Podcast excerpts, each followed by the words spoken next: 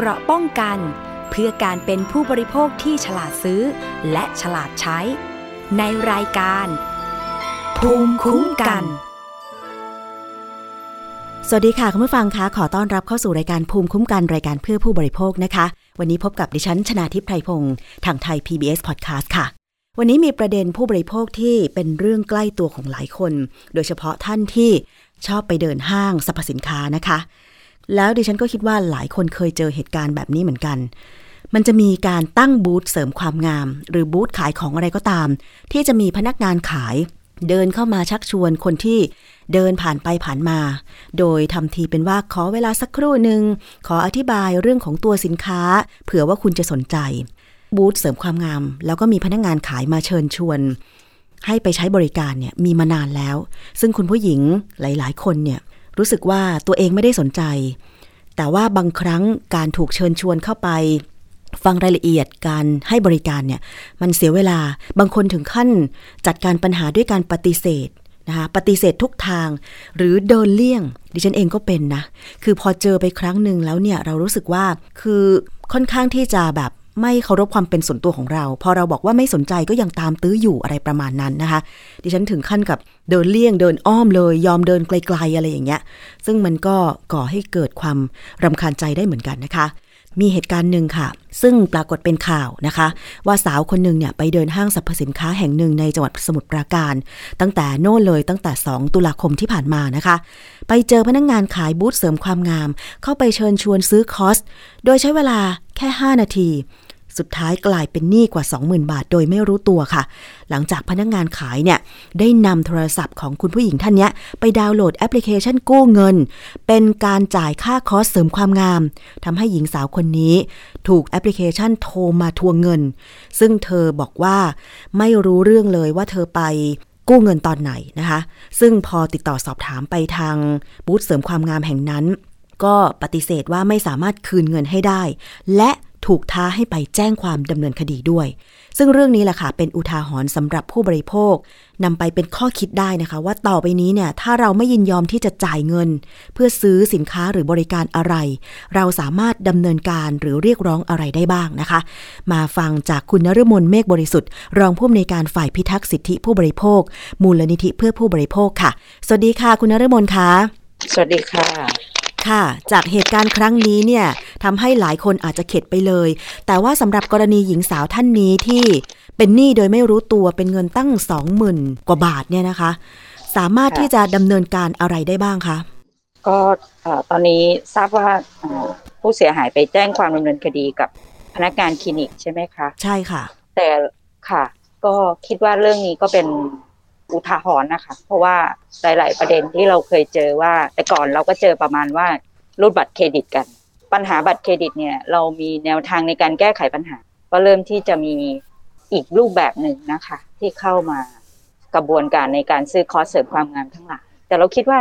ทุกอย่างเนี่ยไม่เคยถูกรับผิดชอบจากคนที่เป็นเจ้าของคลินิกเลยค่ะนะคะ ก็มักจะอ้างว่าเป็นคนที่ทำเนี่ยเป็นพนักงาน เป็นคนที่ ต้องดูแลลูกค้าอยู่หน้าร้านค่ะนซึ่งจริง ๆ แล้วเนี่ย เวลาที่เราไปซื้อคอร์สเสริมความงาม หรือเดินเข้าไปสมัครใช้บริการเนี่ยค่ะ สิ่งที่ตอนนี้เนี่ยแอปพลิเคชันเงินกู้ต่าง ๆ ตอนนี้นะคะ จริง ๆ มันก็มีเรื่องของการทำให้ถูกกฎหมายได้ค่ะ แต่ประเด็นของผู้เสียหายรายเนี้ยมันมีที่น่าข้อสังเกตอย่างหนึ่งก็คือเรื่องการสมัครแอปกู้เงินต่าง ๆ เนี่ยค่ะค่ะมันมีขั้นตอนการสมัครที่ค่อนข้างเยอะอือฮึแต่ทำไมเนี่ยมันถึงมีการ สามารถที่จะไปใช้แอปนั้นได้เลย โดยที่ตัวเองเนี่ยอาจจะไม่ทัน หมายถึงว่ารู้ไม่ทัน ก็อาจจะต้องดูว่าวิธีการจูงใจของพนักงานรายนั้นเนี่ย ไปพูดอะไรไว้บ้าง ค่ะ แล้วก็อาจจะอ้างว่ากดแอปนี้มีโปรโมชั่นหรือเปล่า อันนี้มันก็เข้าข่ายเรื่องการหลอก เพราะฉะนั้นเนี่ย อันนี้เราคิดว่าน่าจะออกมาดำเนิน ถ้าเขาไปแจ้งความแล้วเนี่ยก็ไม่ใช่แค่ลงบันทึกประจำวันนะคะค่ะ อันนี้น่าจะต้องมีการสอบสวนดำเนินคดีกับผู้กระทำผิดจริงนะคะอือฮึเพราะว่าถือเขาไม่ได้ตั้งใจสมัคร และอีกอย่างหนึ่งการคุ้มครองข้อมูลส่วนบุคคลเนี่ย คนนี้เขาก็ไม่ได้อนุญาตที่จะเอาให้ข้อมูลเอาไปใช้อะไรเลย ตามข่าวบอกว่าผู้เสียหายรายนี้คือคุณกัญญารัตน์ขอสงวนนามสกุลเนี่ยนะคะ บอกว่าเมื่อถูกชักชวนจากพนักงานขายคอร์สเสริมความงามเนี่ยนะคะ โดยบอกว่าขอให้ไปนั่งฟังสักครู่หนึ่งนะคะ แล้วก็คือให้บริการด้วยความสุภาพอะค่ะทำทีถามโน่นถามนี่ว่าเคยรักษาฝ้ากระอะไรมาก่อนหรือไม่ช่วงนี้ ก็บรรยายถึงสรรพคุณคอร์สเสริมความงามของคลินิกของตนเองอะนะคะ คุณกัญญารัตน์บอกว่าก็ไม่ได้ตั้งใจฟัง แต่พนักงานของบูธเสริมความงามเนี่ย ได้ถามว่าตัวเองมีบัญชีธนาคารใดบ้างนำโทรศัพท์ของตนไปดาวน์โหลดแอปพลิเคชัน ชื่อว่าแอป Phoenix นะคะ พร้อมกับขอบัตรประชาชน และนำเอกสารนะคะ ให้มากรอกข้อมูล โดยไม่ได้ชี้แจงรายละเอียดว่าแอปพลิเคชันที่ดาวน์โหลดมานั้นเนี่ยเป็นแอปพลิเคชันเงินกู้นะคะ แต่ว่าตัวเองก็ค่ะยินยอมที่จะเซ็นเอกสารต่างๆไป แบบนี้ถือว่ารู้เท่าไม่ถึงการหรือว่าตามไม่ทันไหมคะ ก็จะได้ทั้งสองอย่าง เพราะปัจจุบันเนี่ย จริง ๆ แล้วเนี่ยข่าวเรื่องแอปเงินกู้ โทรศัพท์มือถือ บัตรประชาชน หรือเอกสารต่างๆ ที่เป็นข้อมูลส่วนบุคคลเนี่ยค่ะ จริง ๆ มันควรจะเก็บไว้ให้ดีที่สุดเนาะค่ะเพราะว่าการที่จะเอาออกมาแล้วให้บุคคลที่เราไม่ได้คุ้นเคยหรือเราไม่ได้รู้จักเนี่ยค่ะ เอาไปเอาไปดูเอาไปใช้เนี่ยค่ะ มันจะต้องมีความระมัดระวังที่ค่อนข้างมาก เราก็ต้องรู้ข้อมูลที่ชัดเจนด้วยว่าเขาเอาไปทำอะไรค่ะนะคะเพราะเขาสามารถใช้บัตรประชาชนเราเนี่ย โดยมีการยืนยันตัวตนด้านหลังบัตรก็ได้นะคะ สามารถกู้เงินได้นะคะค่ะหรือดำเนินการอะไรต่างๆ ที่เกี่ยวกับการทำธุรกรรมทางการเงินออนไลน์ได้ด้วย โดยเฉพาะบัตรเครดิตหรืออะไรก็แล้วแต่เนี่ยที่มีการยืนยันเลขหลังบัตรได้เนี่ยก็เป็นการยืนยัน ส่วนเบอร์โทรศัพท์เนี่ยเมื่อเราสมัครใหม่ปุ๊บ เขาก็ต้องใช้ข้อมูลส่วนบุคคล ซึ่งอันนี้เป็นประกาศของธนาคารประเทศไทยกำหนดไว้อยู่แล้ว ว่าต้องมีการยืนยันตัวตนผ่านโทรศัพท์มือถือของเจ้าของอืมอ่าบัตรประชาชนนั้นนะคะ เพราะฉะนั้นเนี่ย อันนี้เราคิดว่าการเฝ้าระวังขององค์กรหรือหน่วยเอ่อหรือสถาบันการเงินเขาก็มีความเฝ้าระวังไว้อย่างดีระดับหนึ่งแต่ว่าเพียงแต่ว่าเราอาจจะไม่เท่าทันค่ะกับมิจฉาชีพผู้ที่ขายสินค้าพวกนี้ก็เลยคิดว่า วิธีการแบบเนี้ยมันเข้าข่ายหลอกลวง ซึ่งคนที่ทำกิจการเนี้ยเราคิดว่าตำรวจที่เขาไปแจ้งความจะต้องดำเนินการนะคะค่ะ เพื่อให้เป็นเรื่องตัวอย่าง เพราะว่าเรายังไม่เคยเห็นเรื่องตัวอย่างแบบนี้ในสังคมไทย ดิฉันก็นะคะเพิ่งเคยเห็นข่าวนี้เป็นข่าวแรกอะนะคะว่า เอ๊ะใช่ค่ะอยู่ๆให้โทรศัพท์ หรือว่าพนักงานเนี่ยถือวิสาสะก็ได้ใช่ไหมคะ เอาโทรศัพท์ของลูกค้าไปดาวน์โหลดแอปกู้เงิน โดยไม่ได้แจ้งเลยว่านี่คือแอปกู้เงิน ซึ่งผู้เสียหายเนี่ยคิดว่า เป็นการลงทะเบียนรับโปรโมชั่นพิเศษเท่านั้น แต่คือพอลงทะเบียนแอปเงินกู้ พนักงานขายเนี่ยก็บอกกับผู้เสียหายว่า เดี๋ยวสักพักหนึ่งจะมีเงิน 21,200 บาทโอนเข้ามา แต่ผู้เสียหายก็ไม่ได้เอะใจนะคะว่ามีเงินเข้ามาจริง ๆ สุดท้ายเนี่ยพนักงานก็นำโทรศัพท์ของผู้เสียหาย โอนเงินเข้าบัญชีของคลินิกทันที ซึ่งผู้เสียหายบอกว่า คิดว่าเป็นเพียงการลงทะเบียนรับโปรโมชั่นพิเศษเท่านั้น ควรเป็นการดำเนินการด้วยตัวเราเนาะใช่ มันไม่ใช่ให้คนอื่นไปดำเนินการ เพราะฉะนั้นเนี่ยอันนี้เป็นเรื่องที่ต้องระมัดระวังมาก เพราะปัจจุบันเนี่ยมิจฉาชีพหรือวิธีการขายของผู้ที่ขายสินค้าเอ่อบริการประเภทเนี้ยค่ะ ก็มักจะมีวิธีจูงใจให้ลูกค้าดำเนินการโดยที่บางทีเนี่ยอาจจะไม่เท่าทันหรือสิ่งสิ่งที่เกิดขึ้นนะคะค่ะ เพราะฉะนั้นเนี่ยเราคิดว่าการใช้โทรศัพท์หรือข้อมูลเนี่ยเราอาจจะต้องมีความรอบคอบแล้วก็ระมัดระวัง แต่วิธีการแบบนี้เราไม่คิดว่าควรจะแจ้งความร้องทุกข์อย่างเดียวนะควรจะแจ้งความดำเนินคดี ในวิธีการลวงขาย เพราะว่าเราถือว่าเราไม่ได้เป็นตั้งใจที่จะไปซื้อสินค้า แต่คุณน่ะ ใช้วิธีการหลอกให้เราไปกดเงินมา แล้วก็โอนเงินเข้าบัญชีค่ะนะคะแล้ววิธีการโอนเงินเข้าบัญชีเนี่ยก็สามารถแจ้งความดำเนินคดีกับปลายทางได้ด้วยนะคะว่าเงินที่โอนไปเนี่ยเข้าบัญชีใครอ๋อค่ะค่ะอันนี้ก็สามารถดำเนินคดีได้เลยอืม นะคะ เอาเลขที่บัญชีที่โอนไปนั่นแหละค่ะ ผ่านแอปพลิเคชันธนาคารของเราเองนี่แหละ ไปดำเนินคดีได้เลย เพราะว่าถือว่าคุณเป็นไม่ใช่อ่าพนักงานหรือขายบริการที่ดีอืมน่าจะเป็นคนที่คืออยากได้คอมมิชชั่น แต่ก็ไร้ซึ่งจรรยาบรรณในการประกอบอาชีพเนี่ย เราก็ถือว่ามันจะทำให้คนอื่นเนี่ยได้รับความเดือดร้อนไปด้วย ซึ่งผู้เสียหายรายนี้ ก็ไปดำเนินการทางกฎหมายแล้ว แต่ว่าคุณนรมนคะ อย่างที่ผ่านมาการรับเรื่องร้องเรียนของทางมูลนิธิเพื่อผู้บริโภคเนี่ยค่ะ อย่างที่คุณนฤมลบอกไปตอนต้นว่า เมื่อก่อนมันมีปัญหาการรูดบัตรเครดิตใช่ไหมคะ กับบูธเสริมความงาม แต่ตอนนี้น่าจะซาซาไปแล้วเนาะพอตอนนี้มันมีนวัตกรรมด้านการเงินใหม่ขึ้นมา เช่นแอปพลิเคชัน เงินกู้ออนไลน์แบบเนี้ย มันเหมือนเป็นอีกหนึ่งช่องทางเนาะ ให้คนที่แสวงหาผลประโยชน์เช่นพนักงานขายรายเนี้ยที่ไม่ได้แจ้งผู้เสียหายเลยว่าเป็นแอปกู้เงินนะ คุณสามารถกู้เงินมาซื้อคอสของเราได้ ซึ่งผู้เสียหายรายนี้บอกว่าถ้าตัวเองรู้ตั้งแต่แรกว่าเป็นแอปกู้เงินเนี่ยตัวเองคงไม่ยินยอม ให้นำเครื่องโทรศัพท์ของตัวเอง ไปดาวน์โหลดแอป แล้วก็เซ็นเอกสารต่าง ๆ แบบนี้แสดงว่ามันเป็นช่องทางของคนที่เข้ามาแสวงหาผลประโยชน์โดย ไม่สุจริตจริง ๆ นะคะคุณนรมนแบบนี้ พอจะมีช่องทางหรือการเสนออะไรไหมสำหรับหน่วยงานที่เกี่ยวข้องว่า ต้องหาทางป้องกันอย่างนี้ค่ะคุณนรมนคือถ้าถ้าผู้เสียหายรายนี้เนี่ย ไม่น่าใจว่าจะดำเนินการอะไรต่อเนี่ยมูลนิธิยินดีช่วยเหลือนะคะ ก็ฝากสื่อสารประชาสัมพันธ์กับถึงผู้เสียหายรายนี้ด้วยนะคะ แล้วดิฉันอยากได้ข้อมูลที่เขาใช้วิธีการในเรื่องแบบนี้เนี่ยดำเนินการกับผู้ซื้อคอร์สบริการทั้งหลาย เราคิดว่าเรื่องนี้เป็นเรื่องเตือนภัยนะคะ แต่สิ่งที่ เราอยากรู้มากที่สุดคือที่ไหน เพราะว่าปัจจุบันเรายังไม่ทราบเลยว่าต้นต่อของคลินิก หรือสถานเสริมความงามที่มาให้บริการตรงนี้ค่ะ คือที่ไหน เพราะฉะนั้นเนี่ยเราคิดว่าเรื่องนี้มันเป็นประโยชน์กับผู้บริโภค มูลนิธิยินดีช่วยเหลือก็จะได้ฝากถึงผู้บริโภครายนี้ด้วยค่ะ ก็จะได้ดำเนินการให้ถึงการออกกฎอะไรบางอย่างมาเพื่อป้องกันไม่ให้ คลินิกเสริมความงามหรือร้านเสริมความงามต่างๆ มาทำแบบนี้อีกนะคะ ซึ่งมันทำให้คนไปเดินห้างเนี่ย อย่างดิฉันเป็นนะคุณนรมนคือเห็นบูธขายเสนอขายพวกนี้แม้แต่ให้ทดลองสินค้า หรือให้ดมกลิ่นน้ำหอม ตอนนี้ก็เดินเลี่ยงให้ไกลเลยนะ คุณนรมนเป็นไหมคะใช่ค่ะ ใช่ค่ะ คือตอนนี้เนี่ย เราคิดว่าสังคมก็รับทราบมาในระดับหนึ่งเนาะ แต่บางคนเขาก็สนใจที่จะเข้าไปใช้บริการจริง ๆ จังๆแต่ไม่ใช่วิธีการให้เขาไปกู้เงิน ใช่ แต่มันควรจะมีวิธีการคุยกับเขา แล้วก็ให้เขามีทางเลือกนะคะคลินิกหรือสถาบันเสริมความงามไม่ควรดำเนินการแบบนี้นะคะ เพราะฉะนั้นการให้บริการแบบนี้เราคิดว่าหน่วยงานรัฐคงน่าจะต้องมีมาตรการในลงการลงพื้นที่ไปตรวจสอบนะคะ ก็ฝากถึงหน่วยงานที่เกี่ยวข้องกับการออกประกาศ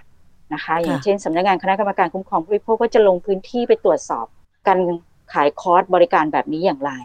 เพราะว่าเราคิดว่าเรื่องนี้มันเป็นเรื่องที่กระทบกับผู้บริโภครายอื่นนะคะ เพราะว่ายังไงเนี่ยเขาทำรายนี้ได้ แล้วไม่มีใครทำอะไรเขาได้รายอื่นเขาก็ยังต้องเขาก็ยังคงทำอยู่หรือเปล่า อืมใช่อันนี้มันก็อาจจะต้องตั้งเป็นคำถามกับหน่วยงานรัฐว่าเราจะทำงานเชิงลุกในเรื่องที่มีคนร้องเรียนแบบนี้อย่างไร แล้วเมื่อก่อนดิฉันเคยเจอเหมือนกันนะคะ บูธเสริมความงามที่ไปตั้งในห้างสรรพสินค้าบางรายเนี่ย คือขนาดเราแบบว่าไม่สนใจค่ะ ก็ยังปรีเข้ามาดึงแขน ดึงตัวเราเข้าไปนั่งฟังอะไรอย่างเงี้ย ดิฉันเคยเจอนะ จนตอนนี้คือไม่ว่าเห็นบูธอะไร ก็โบกมือก่อนเลยว่าไม่สนใจไม่สนใจแล้วก็แบบพยายามพูดเสียงดัง ๆ คือถ้าเราเจอลักษณะของพนักงานขายที่มาตื้อหรือว่าบังคับข่มขืนใจแบบเนี้ย เราจะทำยังไงดีคุณนรมน ก็เดินหนีเลยค่ะ เงินในกระเป๋าโทรศัพท์อยู่ในกระเป๋าเราคงไม่มีใครควักออกจากกระเป๋าเราได้ ถ้าเราไม่ยินยอมดิฉันใช้หลักการนี้นะคะ แล้วผู้บริโภคทุกคนก็มีสิทธิปฏิเสธ ไม่ใช่ถูกเขาต้อนไป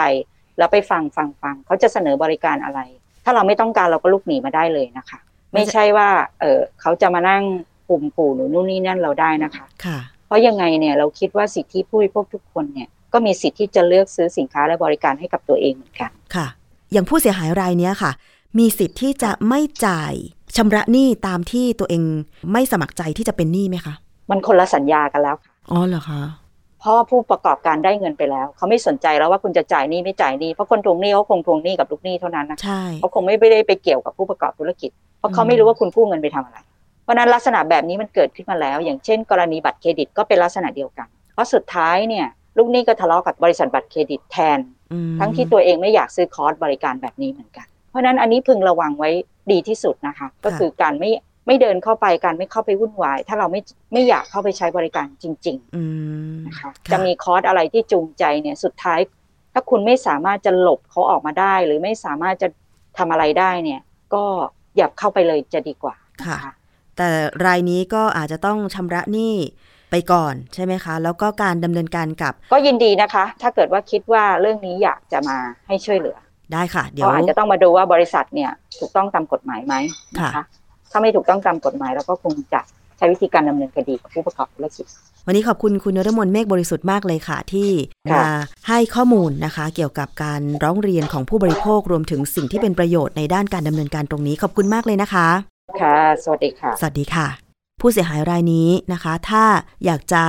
ดำเนินการให้ถึงต้นต่อของ ปัญหานี้ก็คือตัวบูธเสริมความงามหรือร้านเสริมความงามแห่งนี้ ให้ไปถึงหน่วยงานที่กำกับดูแล อย่างเช่น กรมสนับสนุนบริการสุขภาพ ซึ่งมีหน้าที่กำกับดูแล สถานบริการ หรือคลินิกเสริมความงามต่างๆ ก็สามารถร้องเรียนได้ที่มูลนิธิเพื่อผู้บริโภค ทางเว็บไซต์ก็ได้นะคะทาง Facebook ก็ได้ ก็จะเป็นอีกช่องทางหนึ่งนะคะ ในการช่วยเหลือผู้บริโภคในการดำเนินคดี ถ้าหากถูกเอารัดเอาเปรียบแบบนี้นะคะ โดยที่ตัวเองไม่ได้สมัครใจเลยอะ่ะ คิดว่ามันเป็นโปรโมชั่นพิเศษ ถึงแม้จะมีเงินโอนเข้ามาก็ตาม แต่เหมือนที่คุณนรมนบอกค่ะว่า การให้ข้อมูลส่วนตัวโดยเฉพาะ โทรศัพท์ของเรา บัตรประจำตัวประชาชนตัวจริงของเรา ให้กับคนอื่นเพื่อนำไปดำเนินการ เช่น ดาวน์โหลดแอปพลิเคชันอะไรแบบเนี้ย พึงระมัดระวังนะคะ อย่าให้ใครโดยเด็ดขาดถ้าจะดาวน์โหลดหรือว่าจะทำอะไรเกี่ยวกับโทรศัพท์ ควรจะดำเนินการด้วยตัวเอง เพราะตอนนี้เนี่ยการใช้บัตรเครดิตกับการซื้อของออนไลน์ หรือการลงทะเบียนออนไลน์เนี่ยมันสามารถใช้เลขหลังบัตรประจำตัวประชาชน แค่3หลักเนี่ยลงทะเบียนได้แล้ว ยืนยันตัวตนได้แล้ว เพราะฉะนั้นอย่าให้ใครนะคะ บัตรประจำตัวประชาชนสำคัญมากๆ เมื่อพูดถึงข้อมูลส่วนบุคคลที่เราไม่ควรจะให้ใครไปง่าย ๆ โดยเฉพาะบัตรประจำตัวประชาชนหรือข้อมูล เกี่ยวกับเอกสารการเงินต่างๆเนี่ยนะคะ ตอนนี้ไทยเรามีกฎหมายคุ้มครองข้อมูลส่วนบุคคล เราจำเป็นที่จะต้องเรียนรู้ก่อนจะตกเป็นเหยื่อนะคะ คุณผู้ฟัง กฎหมายพระราชบัญญัติคุ้มครองข้อมูลส่วนบุคคล หรือ PDPA ชื่อย่อที่เราอาจจะเห็นตามข่าวเนี่ยนะคะ เริ่มบังคับใช้แล้วอย่างเป็นทางการตั้งแต่ 1 มิถุนายน 2565 ที่ผ่านมาค่ะ P ก็ย่อมาจาก personal D ก็คือ data P อีกตัวก็คือ protection A ก็คือ X นะคะ กฎหมายฉบับนี้มีความสำคัญค่ะ ก็คือจะทำให้เจ้าของข้อมูล มีสิทธิในข้อมูลส่วนตัว ที่ถูกจัดเก็บไป โดยมีสิทธิที่สำคัญก็คือ สิทธิในการรับทราบและยินยอม การเก็บข้อมูลส่วนตัว และสิทธิในการขอเข้าถึงข้อมูลส่วนตัว คัดค้านเพิกถอน การเก็บและนำข้อมูลไปใช้ และสิทธิขอให้ลบหรือทำลายข้อมูลส่วนตัว สิทธิต่างๆ ที่เพิ่มขึ้นของเจ้าของข้อมูลทำให้องค์กร บริษัทต่างๆ ต้องปรับเปลี่ยนกระบวนการเก็บรวบรวม และนำข้อมูลส่วนตัวบุคคลไปใช้ ไม่ว่าจะเป็นของลูกค้า พนักงานในองค์กรหรือบุคคลใด ๆ ที่เกี่ยวข้องให้เป็นไปตามหลักปฏิบัติของกฎหมายฉบับนี้นะคะ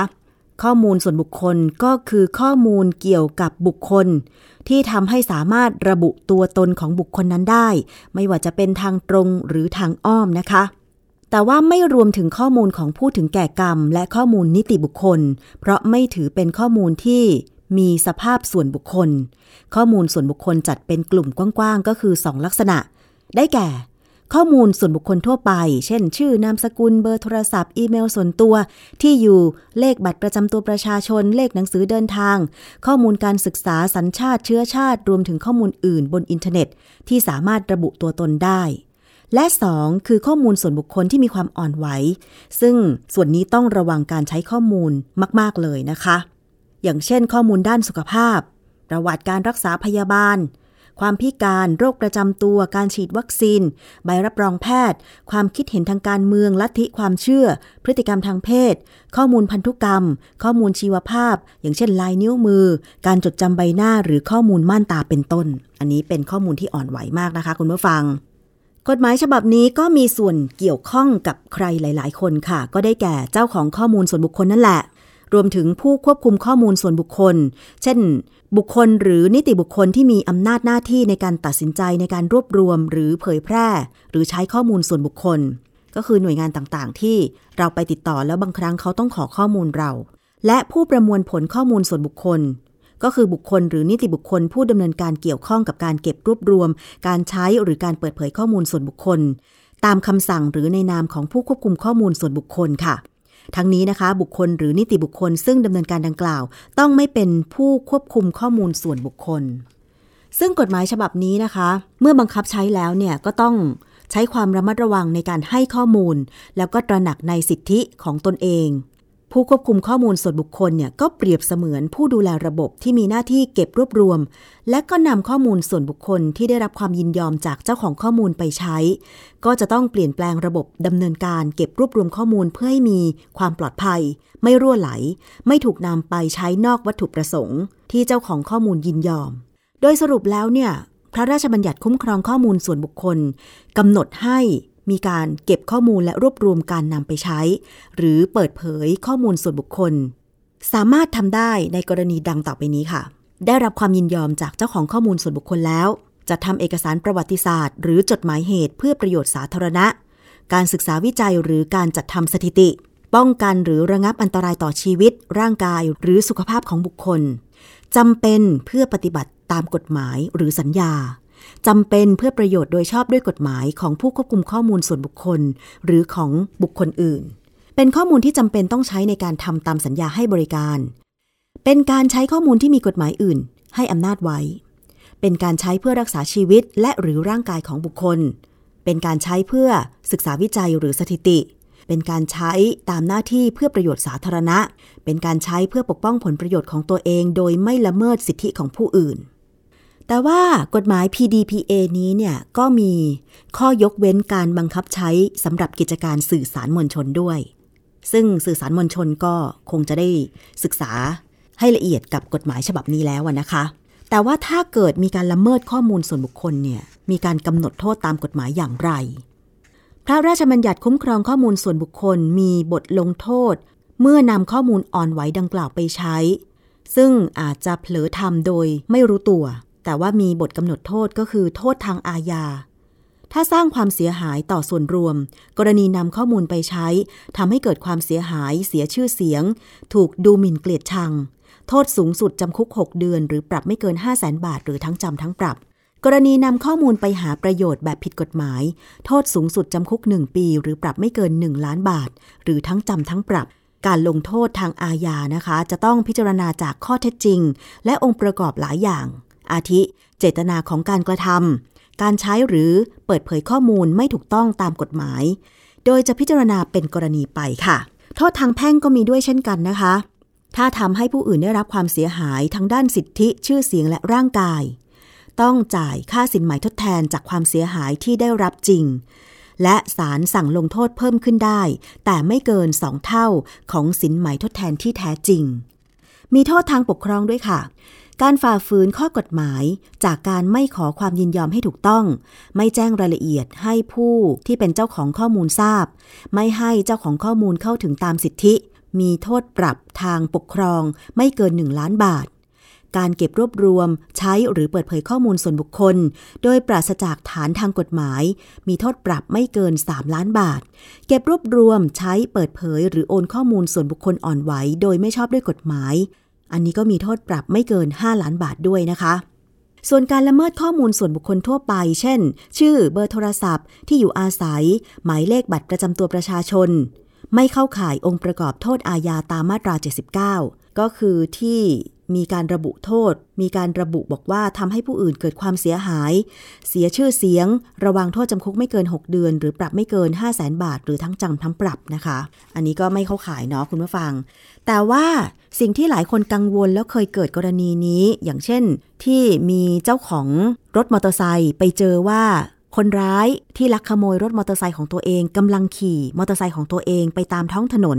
แต่เจ้าของรถเนี่ยไม่กล้าถ่ายภาพหรือถ่ายคลิป คนที่ขโมยรถ เพราะกลัวว่าจะผิดกฎหมาย PDPA เรื่องนี้เราต้องทำความเข้าใจใหม่นะคะ ซึ่งมันก็มีสิ่งที่ทำได้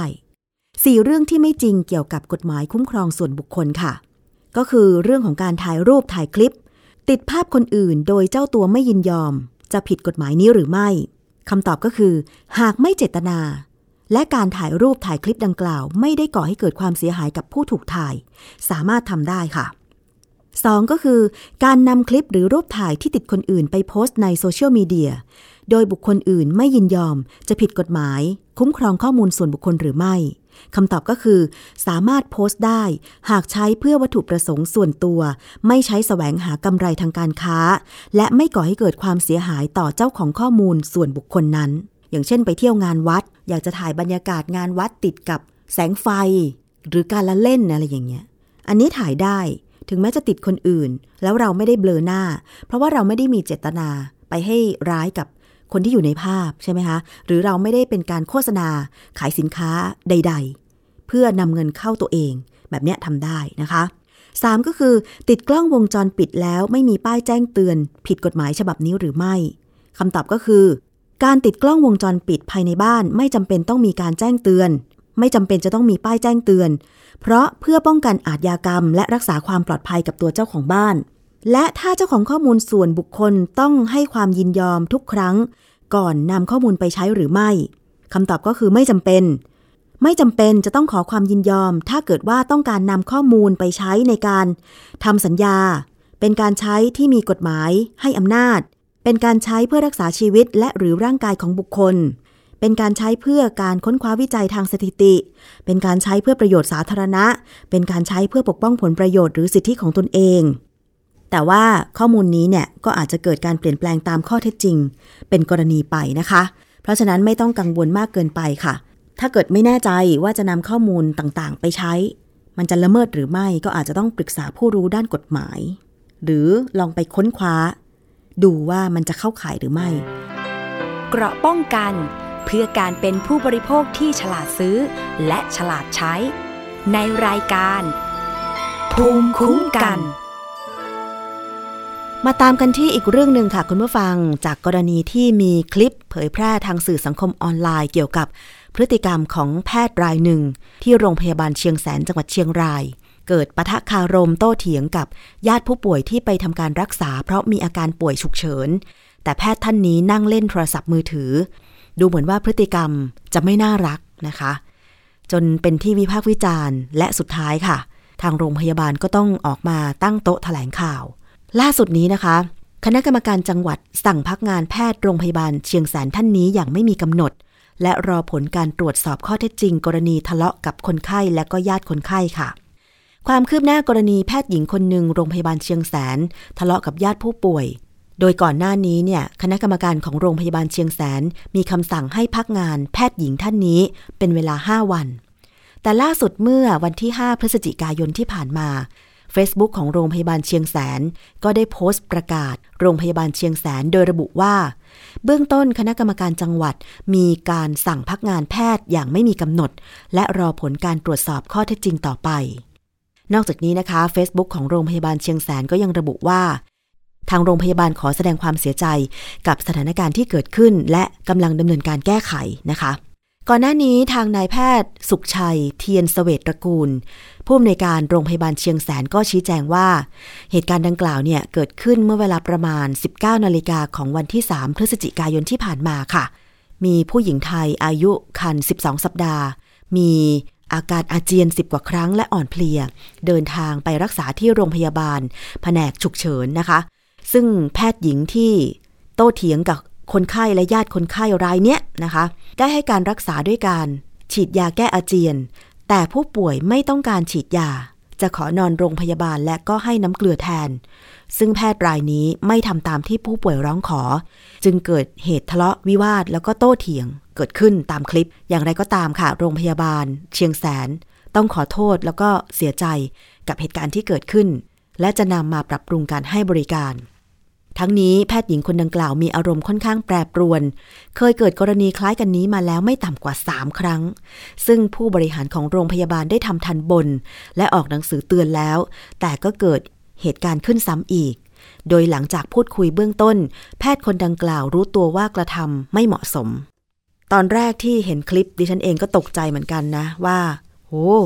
นี่เป็นแพทย์หญิง เป็นแพทย์บุคลากรทางการแพทย์อะ คือถ้าไม่สามารถรักษาได้ตามที่ผู้ป่วยร้องขอ ก็น่าจะมีคำอธิบายดีๆ ให้ฟังได้เนาะว่า ถ้า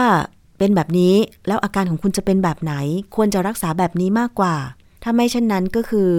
อาจจะต้องให้แพทย์ท่านอื่น หรืออย่างไรในการรักษาต่ออะไรอย่างเงี้ยค่ะ คุณผู้ฟัง ดิฉันเชื่อมั่นว่า ถ้าเราเป็นผู้ป่วยเนี่ย ยังไงเราก็ทำตามคำแนะนำของแพทย์อยู่แล้ว เพราะเราไว้ใจที่จะมารักษาอาการป่วยของเรากับแพทย์อยู่แล้วใช่ไหมคะ คือการสื่อสารการพูดคุยกันดีๆ เนี่ย มันน่าจะเป็นทางออกมากกว่า แต่พอเห็นคลิปที่แพทย์ท่านนี้นั่งเล่นโทรศัพท์ แล้วก็ไม่สนใจที่จะอธิบายดีๆ หรือตอบคำถามแบบดีๆ เนี่ย ตอบห้วนๆ คือต่างฝ่ายต่างมีอารมณ์โมโหด้วยกันเนี่ยนะคะ มันก็เลย กลายเป็นประเด็นขึ้นมา ก็หวังว่าทางโรงพยาบาลเชียงแสน ก็น่าจะแก้ไขปัญหาเรื่องนี้ได้เนาะหลายคนไปคอมเมนต์ในสื่อสังคมออนไลน์หลายช่องทางเลย ส่วนมากก็จะเห็นประมาณว่า ถ้าไม่พร้อมทำงานก็อย่ามาทำงานเลยอะไรประมาณนี้นะคะ กว่าจะได้เป็นบุคลากรทางการแพทย์มารักษาคนเนี่ยก็เรียนมาหนักมากเลยนะคะ แล้วก็ใช้งบประมาณสูงอยู่เหมือนกัน คือเข้าใจแหละนะคะว่าถ้า แพทย์จะต้องรับผิดชอบผู้ป่วย หลายๆ คน และบางทีมีกรณีฉุกเฉินไปรักษาตอนกลางคืนเนี่ยค่อนข้างมาก แพทย์ก็เหนื่อยได้เหมือนกันลาได้เหมือนกัน แต่ว่าสิ่งที่คนไข้ร้องขอเนี่ยถ้าทำไม่ได้ก็น่าจะอธิบายดี ๆ กันได้เนาะยังไงคนไข้ก็เชื่อฟังหมออยู่แล้วล่ะ ไม่มีใครที่จะแบบมาดื้อแบบไม่ยอมฟังเลยอะไรอย่างเงี้ยนะคะ ก็เอาเป็นว่าเดี๋ยวติดตามความคืบหน้ากันก็แล้วกันค่ะเกี่ยวกับเรื่องของบริการทางการแพทย์นะคะ ซึ่งจริง ๆ ถ้าเกิดกรณี มีปัญหาลักษณะ คล้ายๆ แบบนี้หรือปัญหาบริการทางการแพทย์เนี่ยมีช่องทางของการร้องเรียนสำหรับผู้บริโภคนะคะ ร้องเรียนไปได้ที่กรมสนับสนุนบริการสุขภาพนะคะ ตอนนี้สะดวกมากเลยก็คือร้องเรียนทางออนไลน์ ไม่ว่าจะเข้าไปในเว็บไซต์หรือว่า Facebook เอาละค่ะนี่คือช่วงเวลาของรายการภูมิคุ้มกันรายการเพื่อผู้บริโภคนะคะ เรายังมีอีกช่วงหนึ่งนั่นก็คือคิดก่อนเชื่อ ไปติดตามรับฟังกันค่ะ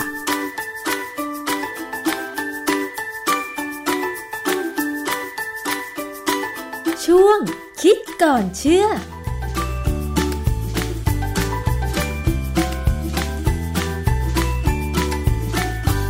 พบกันในช่วงคิดก่อนเชื่อกับดรแก้วกังสดานนภัยนักพิษวิทยา กับดิฉันชนาทิพไพรพงษ์เช่นเคยนะคะ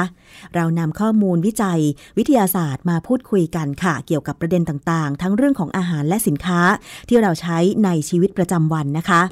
วันนี้เราพูดถึงสภาวะกรดด่างกันบ้างค่ะคุณผู้ฟัง เราเคยได้ยินโฆษณาเกี่ยวกับน้ำด่างใช่ไหมคะดิฉันเคยได้ยินไม่ทราบคุณผู้ฟังเคยได้ยินหรือเปล่า แต่ทีนี้มันก็มีข้อมูลต่างๆ ด้านวิทยาศาสตร์เกี่ยวกับน้ำด่างออกมาค่ะ เราลองมาดูกันซิว่า จริง ๆ แล้วร่างกายของเราเนี่ยควรจะมีสภาวะความเป็นกรด สภาวะความเป็นด่างในแต่ละอวัยวะ สมดุลได้อย่างไรนะคะ แล้วมนุษย์เราเนี่ยจะปรับสภาวะกรดด่าง แต่ละอวัยวะ ได้ด้วยอาหารจริงหรือเปล่า ลองมาฟังกันค่ะ อาจารย์คะ เรื่องของสภาวะกรดด่างเราเคยคุยกันไปแล้วครั้งหนึ่งนะคะ แต่มันมีข้อมูลอะไรเพิ่มเติมไหมคะอาจารย์ คือข้อมูลเพิ่มเติมแล้วที่ผมอยากจะคุยในระดับลึกลงไปอีกนิดนึงก็คือว่า เรามีศูนย์ต่อต้านข่าวปลอมประเทศไทยนะฮะเป็นศูนย์ของรัฐบาล ศูนย์เนี่ยเขาก็ให้ข้อมูลว่า ตามที่ได้มีข่าวปรากฏในสื่อออนไลน์ต่างๆ ในประเด็นเรื่องน้ำด่างหรือน้ำอะคาไลน์เนี่ยนะ ช่วยป้องกันมะเร็งได้เนี่ย ทางศูนย์ต้านข่าวปลอมเนี่ยเขาก็บอกว่าตรวจสอบแล้วนะโดยออยเลย พบว่าประเด็นดังกล่าวเนี่ยเป็นข้อมูลเท็จนะฮะทีนี้มันก็มีการแชร์ข้อมูลนี้ไปตลอดเวลาแล้ว และมีการขายค่ะ จะเห็นว่าบางเว็บเนี่ยเขาขายเครื่องทำน้ำด่างอืมซึ่งมีหลายแบบ เคยเห็น แบบหนึ่งที่เกาหลีทำมาขายแล้วบ้านเราเกาหลีส่งมาหลอกเราโดยเฉพาะเลยแหละนะก็จะไปได้หินต่างๆ แล้วก็มีหินบางอย่างที่มันมีความเป็นด่างอยู่แล้วพอน้ำผ่านไปมันก็เป็นด่างค่ะมันเป็นเรื่องที่เราก็รู้ว่ามันเป็นเท็จทางวิทยาศาสตร์เนี่ยมันมีงานวิจัยเยอะแยะที่บอกว่าใช้ไม่ได้ค่ะนะมีเว็บหนึ่งชื่อ henryford.com henryford.com เนี่ยมีบทความเรื่อง alkaline water help bring all all hype hype นี่มันก็แปลว่า หลอกลวงค่ะ ซึ่งข้อมูลต่างๆในเว็บเนี่ยก็เหมือนกับที่ออยแถลงไปอะว่ามันใช้ไม่ได้หรอกเนื่องจากว่าเวลาเราดื่มน้ำด่างเข้าไปในในกระเพาะเราเนี่ยนะกระเพาะเราโดยปกติแล้วเนี่ยจะมีความเป็นกรดอยู่บ้าง และยิ่งช่วงที่เราย่อยอาหารเนี่ย กระเพาะเราจะมีความเป็นกรดต่ำมาก คือไม่ใช่คำว่าต่ำนี่หมายความว่าค่า pH จะลงไปต่ำต้องบอกว่ามีความเป็นกรดสูง แต่มีค่า pH ต่ำ คือค่าความเป็นกรดด่างในร่างกาย หรือตามทางเคมีเนี่ย มันจะตั้งแต่ศูนย์ไปไปถึง14ค่ะนะฮะปกติเนี่ย ถ้าเป็นในในเลือดเรานะ pH หรือความเป็นกรดด่างเนี่ยจะอยู่ที่ประมาณ7.4คือออกไปทางด่างนิดเดียว7เนี่ยคือเป็นกลางเลยนะฮะถ้าหนึ่งเนี่ยเป็นกรดมากค่ะทีนี้ในกระเพาะอาหารเราเนี่ยช่วงที่ไม่ย่อยอาหารเนี่ยอาจจะเป็นประมาณ4หรือ5แต่ว่าถ้ากำลังย่อยอาหารเนี่ยกระเพาะเนี่ย จะหลั่งน้ำกรดออกมาค่ะพร้อมกับน้ำย่อย ซึ่งจะลงไปถึง1ถึง2เพราะฉะนั้นช่วงที่เราถ้าดื่มน้ำด่างเข้าไปเนี่ยยังไงมันเจอกรดเนี่ย มันก็จะต้องเปลี่ยนสภาพความเป็นกรดด่างเนี่ยลงไปต่ำกว่าความเป็นด่างแล้ว เพราะว่ามันเป็นธรรมชาติของการสารที่สารละลายสองอย่างมาเจอกัน มันจะต้องพยายามปรับสมดุลค่ะให้มันลงไปอยู่ที่มันควรจะเป็นนะฮะดังนั้นเนี่ยโดยสรุปแล้วเนี่ยการดื่มน้ำด่างเนี่ยคงไม่ช่วยอะไร แต่ครั้นี้มันมีเรื่องหนึ่งที่เกี่ยวกับความเป็นกรดด่างของอวัยวะ ที่เราควรจะปรับได้ด้วยอาหารค่ะก็คือความเป็นกรดด่างของลำไส้ใหญ่ คือลำไส้ใหญ่เนี่ย เป็นอวัยวะที่มีความเสี่ยงต่อการเป็นมะเร็งค่อนข้างสูงนะค่ะ โดยเฉพาะในคนทางตะวันตก ซึ่งกินผักผลไม้น้อยกว่าคนทางตะวันออก เอ้ยตอนนี้ผมจะอธิบายเหตุผลให้ฟังว่าทำไมการกินผักผลไม้ถึงช่วยปรับความเป็นกรดด่างของลำไส้ใหญ่ให้มาอยู่ในกลางๆคือเดิมเนี่ย โดยปกติแล้วเนี่ยลำไส้ใหญ่เราเนี่ยนะ จะมีความเป็นกรดด่างอยู่ที่ความเป็นด่างประมาณ ตัวเลขมันจะเป็นประมาณ8นะตัวเลขความเป็นกรดด่างอยู่ที่8ค่ะเหตุที่มันเป็น8เพราะว่าในลำไส้เล็กเราเนี่ย ตอนที่เราย่อยอาหารเนี่ย เราปรับความเป็นกรดด่างให้เป็นประมาณ 8.1 ถึง 8.3 เพื่อความเหมาะสมในการทำงานของเอนไซม์ในลำไส้เล็ก มันต้องปรับประมาณนั้น มันถึงจะทำงานได้ดีนะฮะหลาย ๆ ส่วนของอาหารที่เรากินเข้าไปเนี่ย จะย่อยไม่หมดหรือย่อยไม่ได้ ก็จะถูกดันลงไปลำไส้ใหญ่ ซึ่งเวลาลงไปจากลำไส้เล็กไปลำไส้ใหญ่เนี่ยมันก็จะพาความเป็นกรดด่างที่8นิดๆเนี่ยลงไปด้วยค่ะทำให้ลำไส้ใหญ่เนี่ยมีความเป็นกรดด่างอยู่ที่แปดกว่าๆซึ่งถือว่าเป็นด่างค่ะนี่ความเป็นด่างเนี่ย มันเป็นสภาวะแวดล้อมที่เหมาะสมกับการที่เซลล์มะเร็งจะเจริญค่ะเซลล์ลำไส้ใหญ่เราเนี่ย บนผนังลำไส้ใหญ่เราเนี่ยมีเซลล์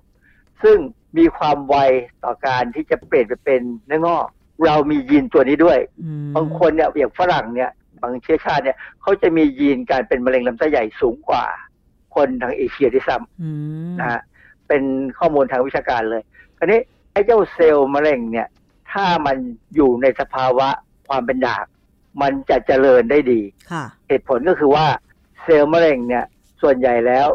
เมื่อมันใช้น้ำตาลเป็นพลังงานเนี่ย มันจะปล่อยกรดแลคติกออกมาทีนี้ ถ้าสภาวะรอบๆเซลล์มะเร็งเนี่ยเป็นกรดแลคติกเนี่ยมีกรดแลคติกเยอะเนี่ยเซลล์มะเร็งจะตายค่ะดังนั้นเซลล์มะเร็งจึงต้องการความเป็นด่าง มาช่วยดับพิษของกรดแลคติกรอบๆตัวเขา ถ้าสิ่งแวดล้อมของเซลล์มะเร็งเนี่ยเป็นด่างเมื่อไหร่เนี่ยเซลล์มะเร็งจะเจริญได้ดีอืมนะฮะค่ะซึ่งจะเห็นว่าฝรั่งเนี่ยเขาจะต้องตรวจร่างกายคือตรวจลำไส้ใหญ่เพื่อหาชิ้นเนื้องอกเขาเรียกว่าโพลิปภาษาไทยมีคนแปลว่าติ่งเนื้อเมือก ปัจจุบันเนี่ยคนไทยก็ตรวจแล้วเหมือนกันนะอืมคนไทยที่มีพฤติกรรมการกินผักน้อยเนี่ยควรจะเข้ารับการตรวจแล้วว่าในลำไส้ใหญ่เนี่ยมีติ่งเนื้อเมือกหรือโพลิปไหมเนื่องจากว่าลำไส้ใหญ่เขาก็จะมีความเป็นออกเป็นทางด่าง แต่ว่าถ้าใครก็ตามที่กินผักผลไม้ค่อนข้างเยอะ และเป็นผักที่มีทั้งส่วนที่นิ่มกับส่วนที่แข็ง ส่วนที่แข็งเนี่ยมันจะเป็นส่วนของใยอาหารที่จะจับสารพิษออกจากร่างกายค่ะ แต่ส่วนที่นิ่มเนี่ยนะฮะอย่างเช่นสมมติเราพูดถึงส่วนที่แข็งของก้านคะน้าแต่ใบเนี่ยเป็นส่วนที่นิ่มนะฮะส่วนที่นิ่มเนี่ย เรากินเข้าไปแล้ว เราก็ย่อยไม่ได้หรอกเพราะเราจะไม่ย่อยพวกใยอาหารค่ะใยอาหารส่วนที่นิ่มก็จะลงไปถึงลำไส้ใหญ่ แล้วเป็นอาหารของแบคทีเรีย สายพันธุ์ที่ดีค่ะเช่น พวก Lactobacillus ซึ่งมีอยู่ในนมเปรี้ยวนี่แหละนะค่ะฮะ Lacto พวกแบคทีเรียที่เราเรียกว่า Lactobacillus เนี่ย เวลาเขากิน ใยอาหารที่นิ่มๆเนี่ยอาจจะใช้คำว่า soluble fiber ก็ได้เนี่ยนะพอกินไปแล้วเนี่ยเขาจะปล่อยกรดแลคติกออกมา เพื่อปรับ pH รอบๆตัวเขาด้วย แล้วก็ปรับ pH ของลำไส้ใหญ่เนี่ยให้ออกไปทางกลางๆอืมทีนี้พอ P- พอ pH หรือความเป็นกรดด่างเนี่ยออกไปกลางๆเนี่ยไอ้เจ้าเซลล์เนื้อเมือกหรือสิ่งหรือโพลิป หรือเซลล์เนื้องอกอะไรก็ตามที่มันเกิดขึ้นเนี่ยในทุกคนที่มีอยู่บ้างเนี่ยนะมันก็เจริญไม่ได้มันก็อยู่อย่างนั้นค่ะอยู่เงียบๆดังนั้นเนี่ย เราจึงจะเห็นว่าลำไส้ใหญ่เนี่ยเป็นอวัยวะหนึ่งที่เราสามารถปรับ pH ให้เหมาะสมต่อการที่เราจะไม่เป็นมะเร็งได้อืมโดยการกินผักผลไม้ค่ะ ด้วยการกินผักผลไม้เท่านั้นเหรอคะสำหรับการปรับสภาวะกรดด่างในลำไส้ใหญ่นะคะ อย่างอื่นปรับได้ไหมอาจารย์ กินนมเปรี้ยวก็ได้ งั้นก็แสดงว่าภายในร่างกายของเราเนี่ยแต่ละส่วนมีสภาวะความเป็นกรดด่างกลางๆ ไม่เท่ากันใช่ไหมคะอาจารย์ ทุกอวัยวะส่วนใหญ่ไม่ค่อยเท่ากัน แต่ก็ออกไปกลางๆหรือ 7.4 นะฮะค่ะเช่นในน้ำเลือด น้ำเลือดเนี่ยจะเป็น 7.4 แล้วมันจะไม่เปลี่ยนแปลงมากนัก เพราะว่าเรามีระบบที่เรียกว่า buffer ภาษาไทยที่แปลแล้วจะฟังไม่รู้เรื่องเลย เพราะฉะนั้นใช้คำว่า buffer ดีกว่า คือ buffer ในร่างกายเราเนี่ยมีหลายระบบนะฮะ มีตั้งแต่ที่เราเรียกว่า phosphate buffer carbonate buffer แล้วก็มี amino acid buffer อะไร แล้วก็จะมีอย่างอื่นอีกนะฮะค่ะซึ่ง buffer พวกเนี้ย จะพยายามรักษาให้ความเป็นกรดด่างของเลือดเราเนี่ยอยู่เส้นเลือดเนี่ยจะเป็น 7.4 เหตุที่ต้องเป็น 7.4 เพราะว่าการทำงานของเอนไซม์ต่างๆ ในเลือดเราเนี่ยต้องการความเป็นกรดด่างขนาดนั้นขนาดนั้นนะฮะแต่ว่าถ้าเป็นอวัยวะอื่นอาจจะปรับขึ้นหรือปรับลงตามความเหมาะสม ซึ่งอวัยวะนั้นเขาจะปรับเองค่ะ แต่โดยส่วนใหญ่แล้วเนี่ย คนที่ขายน้ำด่างเนี่ยนะเขาคิดว่าการที่เป็นด่างเนี่ยความจริงผมเคยพูดไปแล้วว่า เขาตีความหมายของความเป็นด่างนี่ผิดนะค่ะ ความเป็นด่างจริงๆเนี่ยมันคือการที่เขามีแร่ธาตุคือโพแทสเซียมกับโซเดียม คือโพแทสเซียมกับโซเดียมเนี่ยถ้ามันอยู่ในสภาพเป็นด่างเนี่ยมันก็เป็นด่าง มันจะไม่มีทางเป็นกรดเป็นเป็นเกลือของด่างดังนี้อย่างเวลาเขาบอกว่าน้ำด่างนี่เขาเขาเอามาขายเนี่ย มันก็มีไอ้แร่ธาตุสองตัวนี่แหละค่ะเยอะแต่เขาไปปรับให้เป็นด่าง มันก็ออกความเป็นด่าง ซึ่งไม่ใช่ร่างกายต้องการตัวแร่ธาตุไม่ใช่ต้องการความเป็นด่างค่ะ ซึ่ง เราสามารถได้แร่ธาตุพวกนี้จากผักผลไม้เหมือนกัน อืมค่ะ เพราะฉะนั้นแต่ละอวัยวะในร่างกายของเราในคนคนเดียวเนี่ย ต้องการความเป็นกลางของกรดด่างไม่เท่ากัน แต่ว่าร่างกายมันจะปรับเองอัตโนมัติใช่ไหมคะอาจารย์ ยกเว้นว่าถ้ามีบางครั้งที่ร่างกายเราอาจจะไม่ปกติ อันนี้คือภาวะกรดด่างมันก็จะผันผวนไปตามภาวะร่างกายหรือเปล่าอาจารย์ เป็นได้เหมือนกัน อันนั้นเป็นสภาสภาวะที่ไม่ปกติ แต่ว่าถ้าเป็นลำไส้ใหญ่เนี่ย เราสามารถปรับได้ด้วยอาหาร กล่าวได้ว่าเป็นอวัยวะเดียวนะที่ปรับได้ อีกอันที่จะปรับได้ก็คือเอ่อสภาวะความเป็นกรดด่างของไต ซึ่งอันนั้นเขาจะปรับด้วยยาอืมคือไตเนี่ย ถ้ามีปัญหาเป็นกรดมากไปเขาจะต้องมียาไปปรับแล้วหรือเป็นด่างมากไปก็ต้องมียาไปปรับ เพื่อให้มันทำงานให้ปกติอ๋อเพราะว่าถ้าไตเนี่ยมีสภาวะผิดปกติ เราจะมีปัญหาพอสมควร แสดงว่าน้ำด่างที่เขาโฆษณาว่ากินไปแล้วจะช่วยลดความเสี่ยงเป็นมะเร็งนี่คือ ไม่ถูกต้องเลยใช่ไหมอาจารย์ เพราะว่าค่า pH หรือค่ากลางของความเป็นกรดด่างเนี่ย ของคนเราแต่ละส่วนก็ไม่เท่ากันด้วย เพราะฉะนั้นถ้าโฆษณาว่ากินน้ำด่างแล้วจะปรับความเป็นด่างในร่างกายของเรา ให้มันมากขึ้นไม่เหมาะสมกับการเจริญเติบโตของเซลล์มะเร็ง อันนี้ก็คือไม่ถูกต้องตามหลักการวิทยาศาสตร์เลยใช่ไหมอาจารย์ คือ ผมพยายามหาข้อมูล คือเห็นเขาเชื่อกัน เราก็พยายามหาข้อมูลว่ามันมีจริงไหม แต่ก็ปรากฏว่าหาไม่ได้เลย ไม่มีเลยไม่มีข้อมูลเลยว่าการกินน้ำด่างเข้าไปแล้วเนี่ย ช่วยป้องกันมะเร็งอะไรได้นะครับเพราะว่าอย่างที่ผมพูดในตอนแรกไงว่าเซลล์มะเร็งเนี่ย มันชอบความเป็นด่าง แล้วมันจะไปป้องกันมะเร็งได้ยังไงในเมื่อมันไปชอบชอบความเป็นด่าง เวลาเราเลี้ยงเซลล์มะเร็งในหลอดทดลองเนี่ยนะเราต้องปรับสภาวะแวดล้อมให้เป็นด่างอืมเขาถึงจะอยู่ได้ค่ะ ถ้ามันเมื่อไหร่ก็ตามที่เป็นกลางหรือเป็นกรดเนี่ยเซลล์มะเร็งก็อยู่ไม่ได้เหมือนกันกับไปเหมือนกันอ๋อค่ะลำไส้ใหญ่เนี่ยที่มีความเสี่ยงสำหรับคนที่อาจจะเอ่อไม่ชอบกินผัก หมายความว่าถ้าไม่กินผักเอ่อหรือว่ากินอาหารไม่ถูกส่วนเนี่ยภาวะความเป็นกรดด่างในลำไส้ใหญ่ก็จะไม่เป็นกลาง ซึ่งถ้ามันเป็นด่างก็จะเป็นด่าง มากเมื่อไหร่ มันก็จะเป็นด่าง ก็จะกลายเป็นว่าเสี่ยงต่อการ ที่เซลล์จะแบ่งตัวผิด หรือว่าเกิดเซลล์เนื้อร้ายขึ้นใช่ไหมอาจารย์ คือโดยปกติแล้วเนี่ยมันมีแล้วมันมีอยู่แล้ว เพียงแต่ว่าเราสามารถคุมได้ด้วยสภาวะกรดด่างในลำไส้ใหญ่นี่แหละอ๋อคือคนอย่างเอเชียเนี่ยเรากินผักเยอะค่ะนะเพราะฉะนั้นโอกาสเป็นมะเร็งพวกนี้จะต่ำเพราะว่าลำไส้ใหญ่ส่วนใหญ่เราจะเราจะมีความเป็นกรดด่างอยู่เป็นกลางกลางๆพอเป็นกลางกลางๆเนี่ยเซลล์มันก็อยู่เฉยๆอือฮึแต่เมื่อไหร่ก็ตามเนี่ยถ้าบางคนไปกินอาหารที่เป็นอาหารแบบตะวันตก คือกินเนื้อสัตว์เยอะ กินผักน้อยลงอะไรเงี้ยลำไส้ใหญ่เขาจะมีความเป็นด่างมากขึ้น ซึ่งอืมเป็นการส่งเสริมให้เซลล์มะเร็งที่ มันก็มีอยู่ทุกคนเนี่ยแหละ มันเริ่มแบ่งตัวขยายได้อืมเพราะฉะนั้นคนปัจจุบันนี้ที่กินผักน้อยลงเนี่ย จึงมีความเสี่ยงต่อการเป็นมะเร็งลำไส้ใหญ่มากขึ้น เราคนไทยเนี่ยเป็นมะเร็งลำไส้ใหญ่มากขึ้นกว่าเดิมค่ะ เราถึงพยายามแนะนำว่าพยายามกินผักผลไม้ให้ได้ครึ่งหนึ่งของมื้ออาหารเลย เพื่อความปลอดภัยค่ะ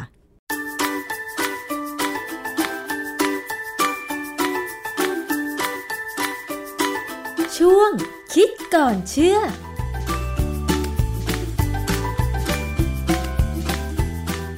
นั่นคือช่วงคิดก่อนเชื่อกับดรแก้วกังสดานนภัยนักพิษวิทยาแล้วก็นักวิจัยนะคะ ติดตามกันได้ผ่านรายการภูมิคุ้มกันรายการเพื่อผู้บริโภค แล้วก็ทางเว็บไซต์ www.thaipbspodcast.com แอปพลิเคชัน Thai PBS Podcast นะคะ มาดูกันที่อีกเรื่องหนึ่งค่ะคุณผู้ฟัง นั่นก็คือฟุตบอลโลก 2022 ในรอบสุดท้ายที่จะจัดขึ้นที่ประเทศกาตาร์แต่ว่าสิ่งที่ผู้ชมชาวไทยยังไม่ทราบว่าจะได้ชมการถ่ายทอดสดหรือเปล่าณถึงปัจจุบันนี้ก็คือ วันที่ 7 พฤศจิกายน 2565 เนี่ย ชาวไทยเองก็ยังไม่รู้ว่าจะได้ดูการถ่ายทอด ฟุตบอลโลก 2022 ทางช่องไหนกันแน่นะคะค่าลิขสิทธิ์เนี่ยเป็นเท่าไหร่ เหลือไทยชาติเดียวในอาเซียนเท่านั้นที่ยังไม่ไม่ปิดดีลซื้อลิขสิทธิ์ฟุตบอลโลกนะคะ คุณผู้ฟัง จะเปิดฉากการแข่งขันกันแล้วค่ะ ฟุตบอลโลกปี 2022 ตั้งแต่ 20 พฤศจิกายน ถึง 18 ธันวาคม 2565 ค่ะ โดยเดิมทีเนี่ยในภูมิภาคอาเซียน ก็เหลือเพียงไทยเมียนมาแล้วก็ลาวที่ยังไม่ได้ซื้อลิขสิทธิ์ แต่ว่าล่าสุดนั้นนะคะ ทางเมียนมาและก็ลาว ได้พูดถือลิขสิทธิ์ ถ่ายทอดสดฟุตบอลโลก 2022 เป็นที่เรียบร้อยแล้วนะคะก็เหลือเพียงไทยชาติเดียวในอาเซียนค่ะ ที่ตอนนี้ยังไม่รู้ว่าใครจะได้ลิขสิทธิ์มาถ่ายทอด แต่ว่าพลเอกประวิตยวงสุวรรณรองนายกรัฐมนตรี ที่ดูแลกำกับในเรื่องนี้อยู่ก็ยืนยันว่า ประชาชนชาวไทยเนี่ยจะได้รับชมฟุตบอลโลก 2022 แน่นอน โดยอยู่ระหว่างที่ทางภาครัฐ การกีฬาแห่งประเทศไทย คณะกรรมการกิจการกระจายเสียง กิจการโทรทัศน์ และกิจการโทรคมนาคมแห่งชาติ หรือกสทช รวมถึงบริษัทเอกชนเนี่ยน่าจะกำลังหาทางร่วมมือกันอยู่นะคะ ในการที่จะซื้อลิขสิทธิ์การถ่ายทอดสด ฟุตบอลโลกปี 2022 มาถ่ายทอดให้แฟนชาวไทยได้รับชม เมื่อมาดูค่าลิขสิทธิ์ ฟุตบอลโลกครั้งนี้ค่ะที่อาเซียนในหลายประเทศได้ซื้อไปเรียบร้อยแล้วเนี่ย ในจำนวนนี้มีชื่อของสถานีโทรทัศน์ของรัฐบาลก็คือ มาเลเซีย เวียดนาม และกัมพูชาค่ะ เวียดนามโดย VTV ซื้อลิขสิทธิ์ฟุตบอลโลก 2022 เป็นเงินถึง 14 ล้านเหรียญสหรัฐ หรือประมาณ 532 ล้านบาท มาเลเซียซื้อ 32.5 ล้านริงกิต หรือ 261.50 ล้านบาท ฟิลิปปินส์ถ่ายทอดสดผ่านทาง TAB หรือ TAP สามารถรับชมทุกแมตช์ด้วยระบบ Pay per view ค่าดูอยู่ที่ 1,999 เปโซ หรือประมาณ 1,306 บาท ฟิลิปปินส์นี่ก็คือ เขาถ่ายจริงแต่ว่าผู้ที่จะชมก็ต้องไปจ่ายเงินให้เขาด้วยนะคะ ส่วนสิงคโปร์ค่ะ StarHub Singtel แล้วก็ Mediacorp นะคะ ซื้อลิขสิทธิ์ฟุตบอลโลกไปในราคา 25 ล้านดอลลาร์สหรัฐ หรือประมาณ 948 ล้านบาท สตรีมมิ่งราคา 98 ดอลลาร์สิงคโปร์หรือประมาณ 2,636 บาทต่อ 64 แมตช์อันนี้ก็คือเป็นประเทศเพื่อนบ้านในอาเซียนเนาะแต่ไทยก็คงต้องรออยู่ว่าจะได้ชมการแข่งขันฟุตบอลโลกปี 2022 ที่กาตาร์รอบสุดท้ายเนี่ย ทางช่องทางไหน ขอให้มีความชัดเจน ขอให้ได้ชมเถอะ เพราะว่าให้ชมทางการบอกรับสมาชิกก็ยินดีนะ เพราะคนที่ชอบก็คือชอบจริง ๆ ชอบแบบไม่ได้เล่นพนันฟุตบอลด้วยนะ คือทีมชาติต่างๆ เนี่ยมันก็จะมีผู้เล่นที่มาจากสโมสรที่ตัวเองชื่นชอบใช่ไหมคะใครเป็นที่เป็นคอบอลเนี่ยก็พลาดไม่ได้อยู่และยิ่งเป็นฟุตบอลโลกเนี่ยมันเป็นเหมือนแบบ มันเป็นเหมือนขั้นสุดของฟุตบอลอยู่แล้วอะค่ะ คุณผู้ฟัง เพราะฉะนั้นก็ต้องได้ดูอะไรประมาณนี้นะคะ อะเดี๋ยวติดตามกันต่อ ดิฉันเองก็เป็นคนหนึ่งนะคะ ที่ชอบดูฟุตบอล ก็อยากจะดูแหละ ถึงแม้ว่าทีมรักของตัวเอง จะไม่ได้เตะในปีนี้ก็ตามจะตกรอบไปก็ตามอะไรอย่างเงี้ย ก็ต้องรอชมทีมอื่นเนาะ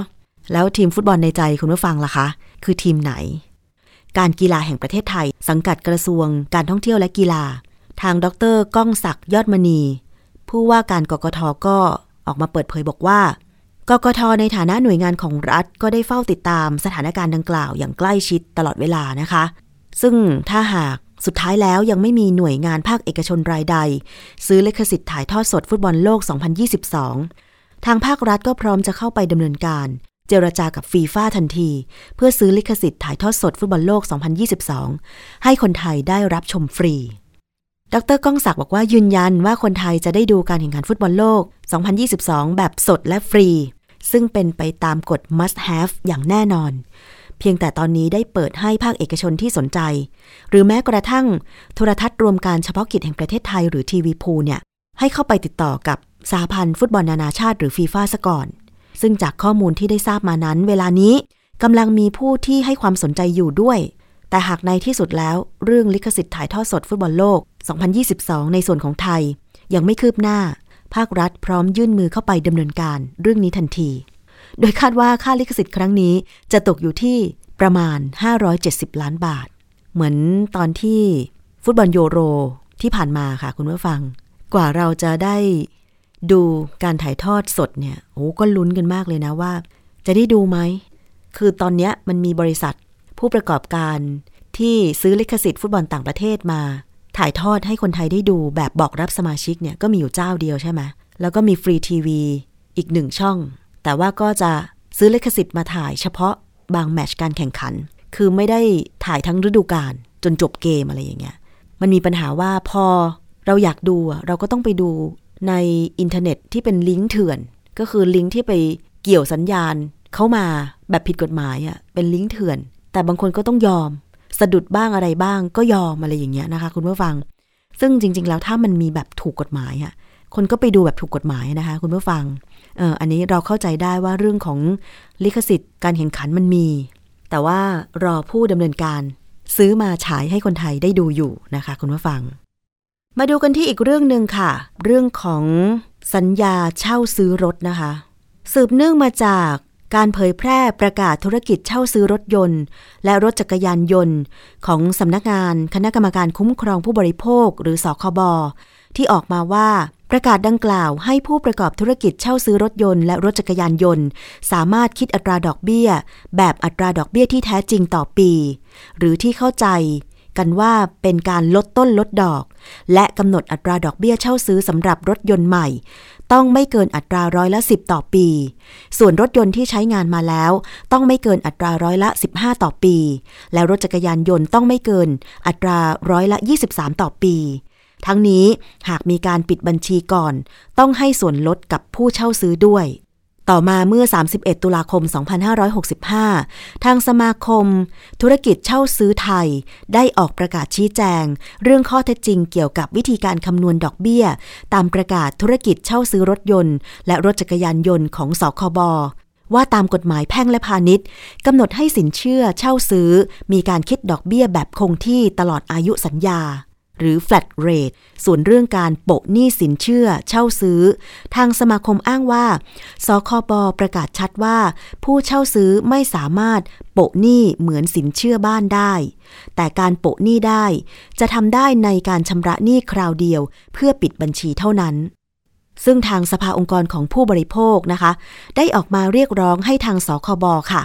ออกมาชี้แจงข้อเท็จจริงโดยเร็ว เพื่อสร้างความกระจ่าง และเพื่อให้ผู้ประกอบการปฏิบัติได้อย่างถูกต้อง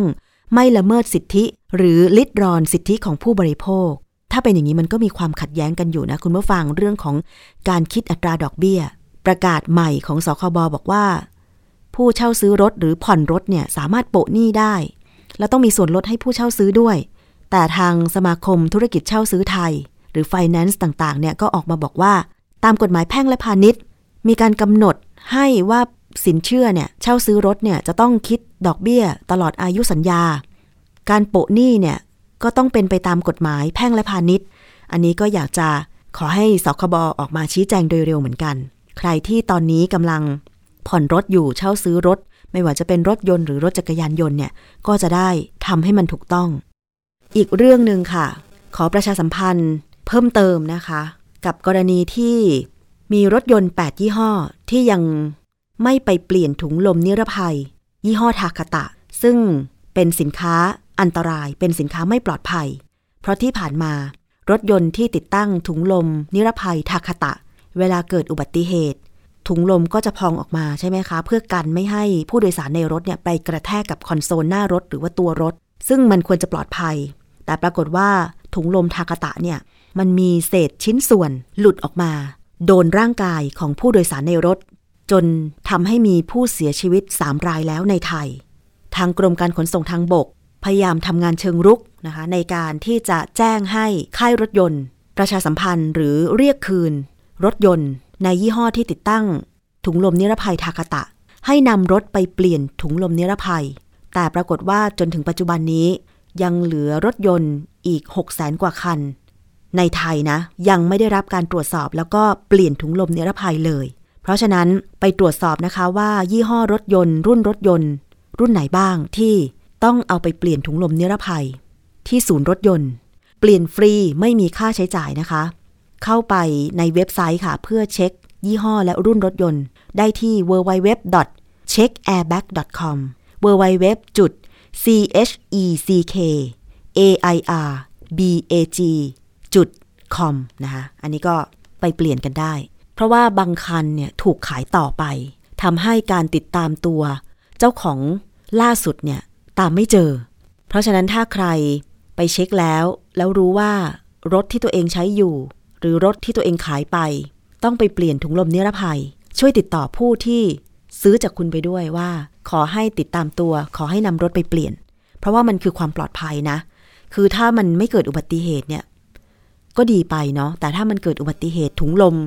พองออกมาเพื่อที่จะกันกระแทก ลดการบาดเจ็บเนี่ยแต่กลายเป็นว่ามันทำให้บาดเจ็บเสียเอง มันก็เป็นสินค้าไม่ปลอดภัยต้องนำไปเปลี่ยนโดยเร็ว ฟรีไม่มีค่าใช้จ่ายนะคะ คุณผู้ฟัง นี่คือทั้งหมดของรายการภูมิคุ้มกัน รายการเพื่อผู้บริโภคสำหรับวันนี้ค่ะ ขอบคุณสำหรับการติดตามรับฟัง หมดเวลาลงแล้วดิฉันชนะทิพไพรพงศ์ต้องลาไปก่อน สวัสดีค่ะ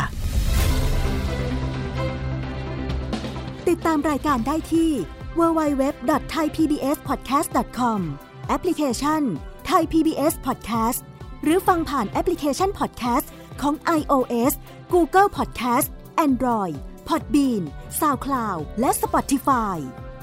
ติดตามความเคลื่อนไหวของรายการและแสดงความคิดเห็น โดยกดถูกใจที่ facebook.com/thaipbspodcast